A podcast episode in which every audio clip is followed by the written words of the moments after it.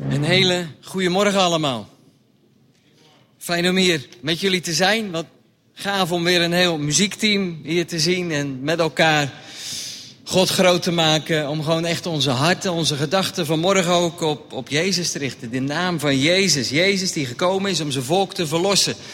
Om ons te verlossen, om ons te redden. Er zitten inderdaad zoveel namen in de Bijbel over wie Jezus is. Door de Bijbel open, dat verwijst altijd naar wie hij is, waarom hij gekomen is en wat hij voor ons gedaan heeft. Geweldig mooi om daar ook met elkaar over te zingen en dat ook te mogen proclameren op deze manier. Vanmorgen gaan we met elkaar naar een gedeelte uit Romeinen hoofdstuk vijf. Romeinen vijf, en dan lezen we met elkaar de eerste elf verzen. Romeinen vijf. Daar staat: wij dan, gerechtvaardigd uit het geloof, hebben vrede bij God door onze Heer Jezus Christus. Door hem hebben wij ook de toegang verkregen door het geloof tot deze genade waarin wij staan. En wij roemen in de hoop op de heerlijkheid van God. En dat niet alleen, maar wij roemen ook in verdrukkingen, omdat wij weten dat de verdrukking volharding teweeg brengt. En volharding ondervinding en ondervinding hoop. En de hoop die beschaamt niet, omdat de liefde van God in onze harten uitgestort is door de Heilige Geest die ons gegeven is. Want toen wij nog krachteloos waren, is Christus op de bestemde tijd voor goddelozen gestorven. Want bij hoge uitzondering zal iemand voor een rechtvaardige sterven. Hoogstens immers heeft iemand de moed om voor de goede mens te sterven. God echter bevestigt zijn liefde voor ons daarin dat Christus voor ons gestorven is toen wij nog zondaars waren. Veel meer dan zullen wij, nu we gerechtvaardigd zijn door zijn bloed, door hem behouden worden van de toorn.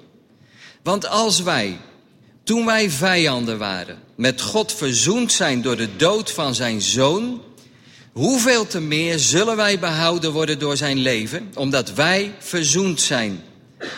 En dit niet alleen, maar wij roemen ook in God, door onze Heer Jezus Christus, door wie wij nu de verzoening ontvangen hebben. Nou, tot zover dit, dit stukje uit de brief van Paulus, de gemeente in Rome. En als je deze brief leest, dan denk ik dat we allemaal wel vinden dat het niet de meest eenvoudige brief is van Paulus, of de meest eenvoudige brief sowieso uit het Nieuwe Testament. Je moet wel eens denken aan, uh, als ik iets uit de IKEA of zo in elkaar moet zetten. Heb je misschien ook wel eens gedaan. Um, Vaak gaat het goed, maar als het wat ingewikkelder wordt, dan gaat, ik ben niet zo heel handig, dan gaat het ook wel eens niet goed. Weet je, dan ontdek ik opeens dat er iets andersom zit. Of eh, als ik halverwege zou beginnen, dan wordt het al helemaal niks. En tegen de tijd dat je ergens iets vast moet gaan timmeren, moet je wel heel zeker weten dat je het in de juiste volgorde hebt gedaan allemaal. Want daarna wordt het lastig om het nog weer te herstellen. Dus eh, dan moet ik denken, zo is het eigenlijk ook wel een beetje met de Romeinenbrief. Haal je ergens een stukje uit, zoals we nu eigenlijk doen. Hè? Je haalt een stukje uit die hele brief. Dat lezen we met elkaar en dan, dan denken we daar wat over na. Maar eigenlijk moet je bedenken, maar wat, waar heeft Paulus het hier over? Want wat hij doet, is eigenlijk dat hij vanaf hè, die eerste verse van Romeinen één... tot aan het einde van die brief, hij heel duidelijk gestructureerd iets aan het opbouwen is, dingen aan het uitleggen is. En dan helpt het ons dat we begrijpen wat hij eigenlijk doet en wat die achtergrond is. Nou, daar wil ik je heel even een klein beetje in meenemen, zodat we weten waar we uiteindelijk uitkomen als we wat meer naar dit gedeelte gaan kijken.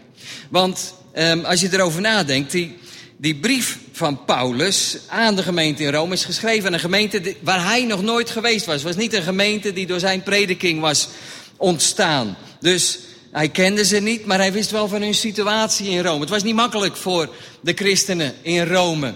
Het was het hart van het Romeinse Rijk. Er was veel strijd gaande, er was afgodendienst, er was de keizer die werd vereerd. En van christenen werd gedacht, wat, wat een raar clubje is dat eigenlijk. Wie, wie zijn ze? Waar komen ze vandaan?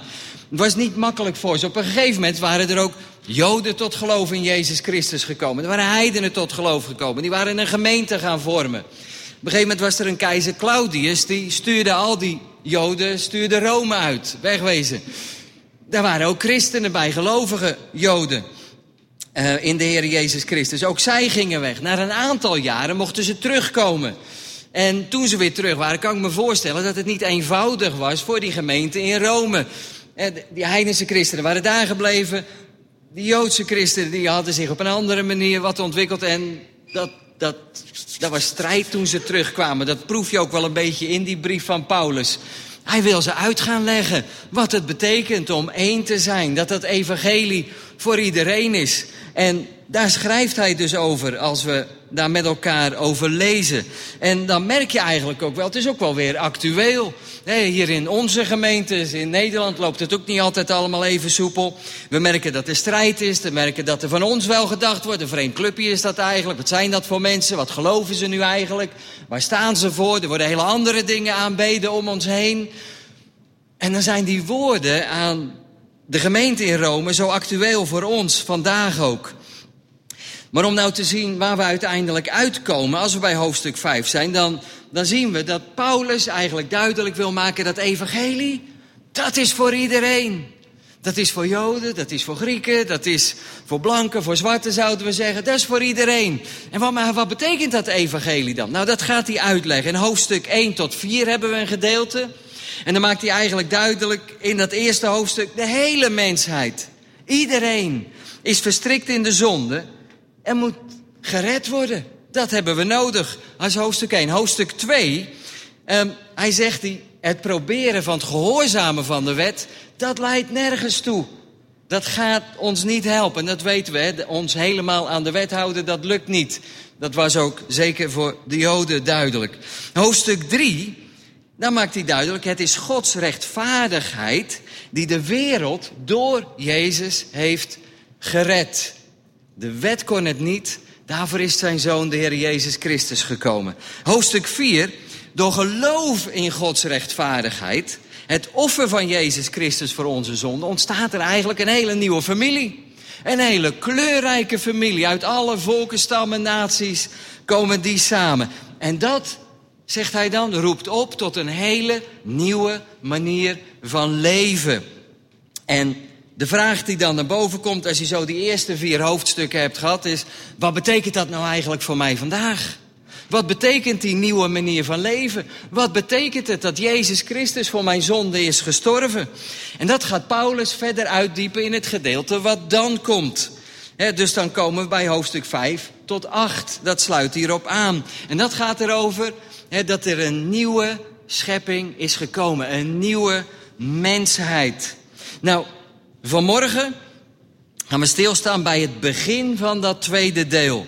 He, zij die door geloof rechtvaardig verklaard zijn, vormen die nieuwe mensheid. Als we Jezus Christus kennen, is er fundamenteel iets veranderd in ons leven. Dat hervormt alle onderdelen, zou je kunnen zeggen, van ons leven. Ons denken, ons doen, de manier waarop we met elkaar omgaan. En daarvan zou je kunnen zeggen, de kerngedachte in dit stukje vinden we in vers acht.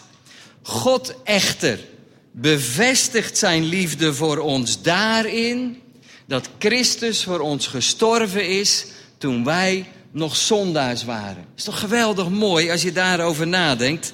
En je zou kunnen zeggen, dat is een hele eenvoudige samenvatting van dat hele eerste gedeelte. Wij zijn zondaars en we hebben redding nodig. En dat is mogelijk gemaakt door Jezus Christus. Geweldig ook dat we daar al heel wat liederen over gezongen hebben vanmorgen. Met elkaar. Nou, dat is Gods ultieme uiting van zijn liefde voor ons. En dan gaan we eens kijken hoe dit past in het gedeelte wat we nu net met elkaar gelezen hebben. Daar heeft Paulus naartoe gewerkt en daar zijn we nu met elkaar bij uitgekomen. Um, we laten telkens even een stukje erbij zien.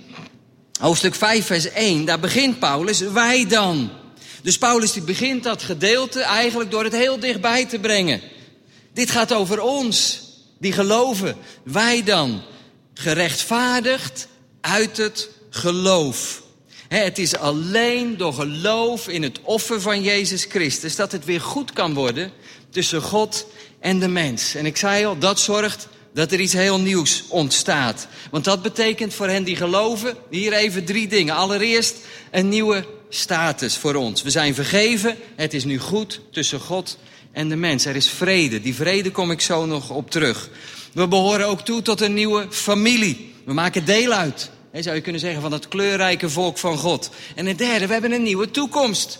Er is hoop. We hebben een vaste hoop op een volledig nieuw leven in Gods heerlijkheid. Dus een nieuwe status, een nieuwe familie en een nieuwe toekomst. Voor een ieder die gelooft. Nou, wij dan, gerechtvaardigd uit het geloof, hebben. Dat ene woordje hebben, dat zegt heel veel. Want Gods bewijs van liefde wordt tastbaar in wat Hij ons schenkt door geloof. We ontvangen zo ongelooflijk veel. Door geloof in Hem. Wil je even meenemen naar een paar versen uit Klaagliederen. Klaagliederen hoofdstuk drie, vers eenentwintig tot drieëntwintig. Daar zegt Jeremia, te midden van eigenlijk de puinhopen van Jeruzalem. De puinhopen van het volk Israël. De puinhopen van alles wat ze overkomen is door de zonde. Door het feit dat ze God niet wilden volgen. Zitten ze diep in de ellende. Het boek heet niet voor niks Klaagliederen. Maar te midden van die klaagliederen klinkt er hoop. En dat, dat lijkt een beetje raar te zijn. Maar het is geweldig mooi wat Jeremia hier zegt. Hij zegt, toch, ondanks die omstandigheden, geef ik de hoop niet op. Want hieraan houd ik vast. De Heer bewijst zijn liefde. We zijn nog in leven. Zijn ontferming kent geen einde. Elke morgen schenkt Hij nieuwe weldaden. Veelvuldig blijkt uw trouw. Elke morgen schenkt Hij nieuwe weldaden. Als we daar 's morgens mee wakker kunnen worden, Heere God, U schenkt maar weer nieuwe dingen. Nieuwe, we noemen het wel eens gunstbewijzen, Gods genade. Elke morgen weer. Veelvuldig blijkt uw trouw. Paulus, terug naar Romeinen, beschrijft hier een aantal weldaden, zou je kunnen zeggen, of zegeningen, die we elke morgen opnieuw mogen ervaren als bewijzen van zijn liefde in ons leven en door ons leven. We gaan kijken in dit gedeelte naar een aantal van die bewijzen van liefde van God. De eerste waar Paulus het over heeft, is vrede. Het eerste vers wat we net gelezen hebben. Gerechtvaardigd uit het geloof hebben vrede bij God door onze Heer Jezus Christus. Nou, als we om ons heen kijken en als we het nieuws lezen of zien of horen, dan is het eerste eigenlijk waar we heel snel aan denken bij vrede, is het afwezig zijn van oorlog of conflicten. Als dat er maar niet zou zijn, dan hebben we vrede. Maar als er iets is wat de wereldgeschiedenis ons leert, is dat de wereld geen vrede kan bewerken. Is er nog nooit geweest. Ik geloof niet dat er een dag in de wereldgeschiedenis zonder oorlog of conflicten is geweest. Dus er wordt hier over een andere vrede gesproken. En dat is de vrede die God schenkt. Shalom in het Hebreeuws, Eirene in het Grieks. En dat betekent eigenlijk heel veel meer dan onze interpretatie van dat woord vrede. Het betekent eigenlijk volmaakt of heel. Nee, als het gebruikt wordt, bijvoorbeeld in het Oude Testament, dan wordt het gebruikt voor materiaal dat zonder gebrek is. Zoals dat gebruikt werd voor de tabernakel en de tempel. Of een kudde die compleet is. Heel praktisch. De kudde die compleet is, dat is een hele, is een volmaakte kudde. Het gaat ook over menselijk welzijn. Um, en als dat wat goed is beschadigd raakt of uiteenvalt, dan ontbreekt die shalom. Dan is die shalom niet meer aanwezig. Dus shalom betekent heel maken of herstellen. In een gebroken relatie die hersteld wordt, wordt shalom gebracht. Dan is er opnieuw die vrede. Als mensen kennen wij die vrede niet zo goed. Niet zelf, die kunnen wij niet bewerken. Ja, want die vrede die er was, die heelheid, die relatie tussen God en de mens, die is er door onze eigenzinnigheid, door zonde, is die verbroken, die is kwijtgeraakt. Daarom moest Jezus Christus, de vredevorst, komen. Hij die die vrede zou herstellen, die goed maakt wat kapot was. Daar lezen we over op verschillende plaatsen in de Bijbel. Daar zingen die engelen over bij de herders op het veld, als Jezus geboren wordt. Vrede op aarde, in de mensen en welbehagen. Dat is belangrijk. En daarom, zo zegt Paulus, is er door onze Heere Jezus Christus vrede met God.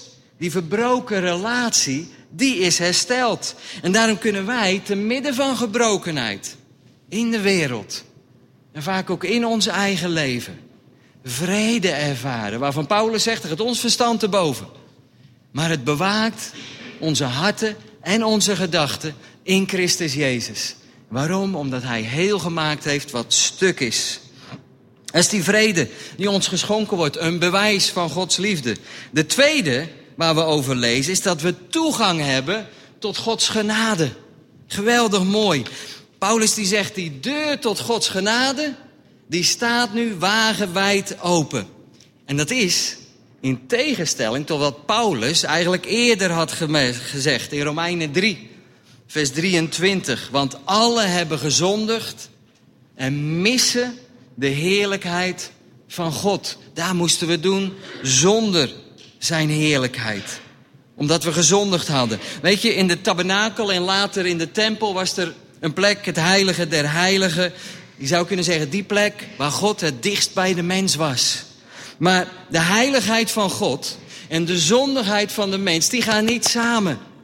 Dus mocht er slechts één keer per jaar een mens dat heilige der heiligen binnengaan. Dat was die hoge priester. En die ging daarin om verzoening te doen voor het volk. Voor de zonde van het volk. Toen Jezus aan het kruis stierf. Toen scheurde dat voorhangsel. Dat he, eigenlijk de wereld, de mens scheidde van het heilige der heiligen. En daar werd de weg vrijgemaakt.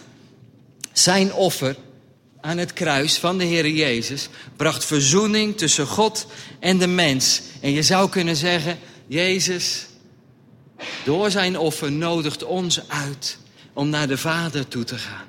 Wij hebben vrij toegang tot Gods genade, zegt Paulus hier. En dat is natuurlijk geweldig mooi. He, Jezus introduceert ons bij de Vader. We mogen ons bij hem thuis voelen. We mogen bij hem komen met al onze zorgen, al ons verdriet, al onze pijn. Alle dingen die we moeilijk vinden. Waarom? Omdat dat voorhangsel gescheurd is. Jezus heeft de prijs betaald. De toegang is vrij. En dat is een geweldig bewijs van Gods liefde. De derde die we tegenkomen is hoop. Door hem hebben we toegang gekregen tot deze genade in de hoop op de heerlijkheid van God. Nou, als wij denken aan hoop, dan is het vaak iets van, nou, ik hoop maar dat het goed komt. Nou, daar, daar klinkt niet heel veel zekerheid uit. Hè? Dan klampen we ons eigenlijk vast aan iets onzekers. Aan iets waarvan we eigenlijk niet weten, wat we hopen van wel, maar waarvan we niet weten of dat het werkelijk gebeurt. Ik hoop dat ik deze baan krijg. Of een kind wat op school komt en tegen de juf zegt, ik hoop dat mijn ouders niet gaan scheiden. Of dat ik slaag voor mijn examen. He, dat de oorlog in Oekraïne, waar dan ook in deze wereld, stopt. Ik hoop dit, ik hoop dat. He, die menselijke hoop, die biedt geen zekerheid. Die leidt eigenlijk heel vaak tot wanhoop. Als wij ons vasthouden aan wereldse hoop, vaker wel dan niet, leidt het tot dingen die niet zo goed zijn. Maar bijbelse hoop is een krachtige zekerheid dat Gods beloftes waar zijn. Hij doet wat hij zegt. Hij is volledig betrouwbaar. Het is eigenlijk zoals Paulus tegen Titus zegt. In zijn brief aan hem, hoofdstuk drie, daar zegt hij, terwijl wij verwachten de zalige hoop en verschijning van de heerlijkheid van de grote God en onze zaligmaker, Jezus Christus. Want hij heeft zichzelf voor ons gegeven. Dan gaat hij nog maar even door. Wij verwachten die hoop. Hij heeft het beloofd. Hij zal weer komen. En die hoop, die hoop die we hebben in Jezus Christus, is een bewijs van Gods liefde. Waarom? Het biedt eeuwig perspectief. En we mogen uitzien naar datgene wat nog komen gaat. Het is stevig geworteld in die opgestane Christus. Hij heeft het gedaan. En Paulus zegt, daar verheugen wij ons over. Als je weinig in de wereld hebt om je over te verheugen, dan zegt hij, wij verheugen ons in die hoop. Want er staat ons iets beters te verwachten. De volgende die we zien is dat we vreugde vinden in verdrukking. En dat lijkt een beetje te schuren natuurlijk. Hoe kun je nou vreugde vinden in verdrukking? Ik wil deze versen drie tot vijf even lezen vanuit de basisbijbel. Daar staat het volgende dan. We zijn ook blij, vers drie, als we het moeilijk hebben. Want door moeilijkheden leren we om vol te houden. En doordat we leren volhouden, wordt onze geest sterk. En doordat onze geest sterk wordt, leren we om steeds meer op God te vertrouwen. En als we op God vertrouwen, zal Hij ons nooit teleurstellen. Geweldig mooi hoe dat hier staat. Weet je, als je, als je sporter bent, dan zul je erkennen dat je pas beter wordt. He, als het moeilijk is, als het zwaar wordt, als je telkens stopt voordat je je grens bereikt hebt, dan word je nooit beter. Dus ook met andere dingen in het leven zo. Volharding helpt je om uiteindelijk die finishlijn te halen. En training zorgt ervoor dat je er steeds beter in wordt. Paulus zegt eigenlijk hier, in geestelijk opzicht is het niet anders. We leven in een wereld waar moeilijkheden niet te voorkomen zijn. Dat zullen we allemaal herkennen. En er is altijd de verleiding om dan maar op te geven. Een bijltje erbij neer te gooien. Het wordt moeilijk. Ik stop ermee. Maar Paulus die zegt hier, moeilijkheden moeten geen reden geven om op te geven. Maar om steviger vast te houden aan de Heer Jezus Christus. En om dichter bij Hem te leven. Het is een uitnodiging. Blijf bij mij.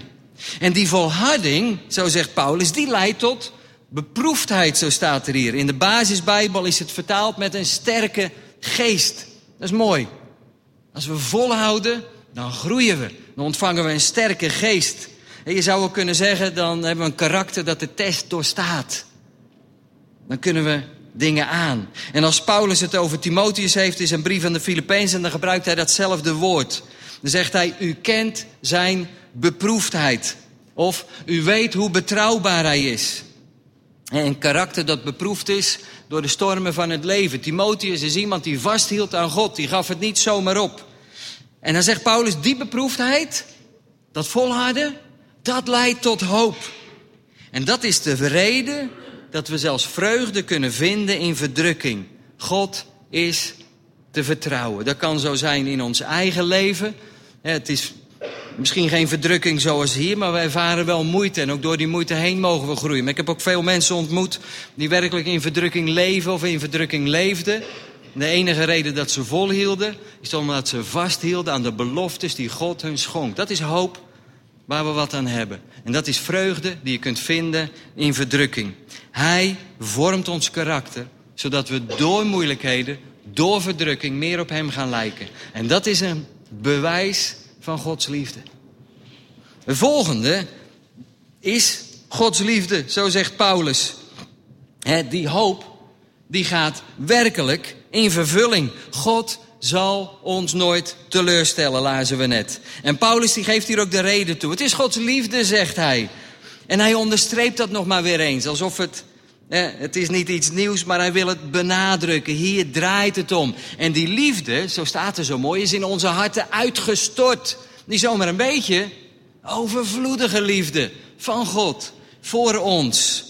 En die liefde vervult ons dag in, dag uit. De volgende die Paulus noemt, is dat hij de Heilige Geest in onze harten schenkt.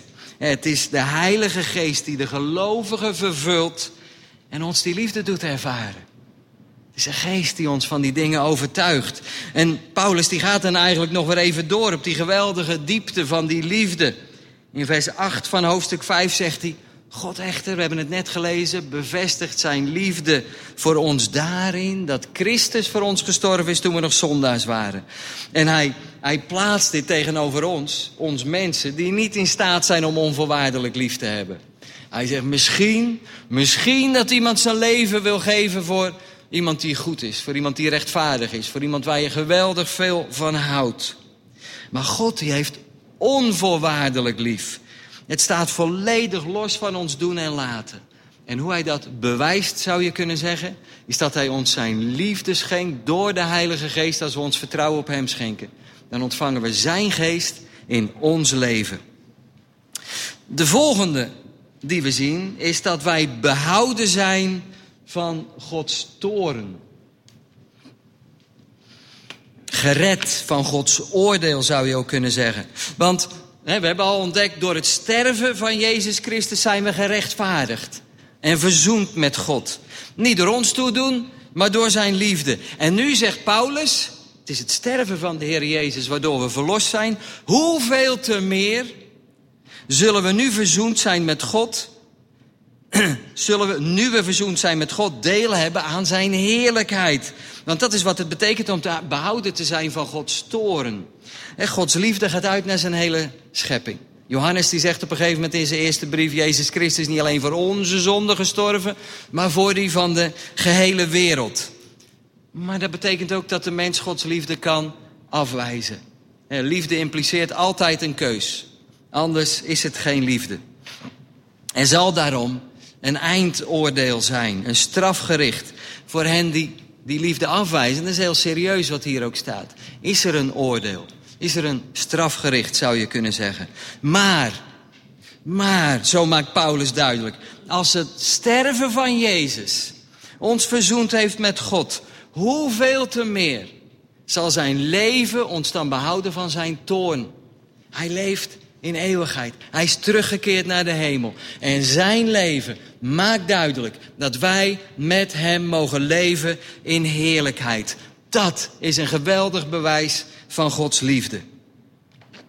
De volgende waar we over lezen, en dat is de laatste die we hier zien, is dat we vreugde hebben in God. In de vertaling die ik net gelezen heb staat dat wij roemen in God zelf. Dat woord roemen, dat gebruiken we niet zo heel veel meer. Het is eigenlijk een beetje dat we zeggen, we zijn er een beetje trots op. Dus dat is wat wij erin leggen.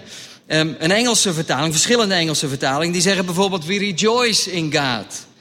Of he, dan staat er we are full of joy in God. Of uh, we celebrate in God. Ik denk van, hé, hey, dat, dat klinkt geweldig mooi. We vinden vreugde in God, in God zelf. Dus Paulus die besluit dit gedeelte met te zeggen dat meer nog dan dat we vreugde vinden in moeilijkheden, of de vreugde die we vinden in onze redding, vinden we vreugde in God zelf.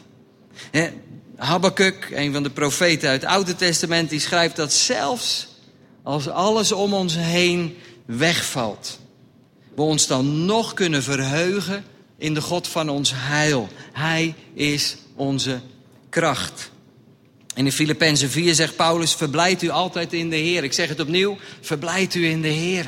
Verblijdt u in hem. Dus die vreugde die vinden we in God zelf. Het is niet eens in de dingen om ons heen. Het is in wie God is en wat hij voor ons gedaan heeft.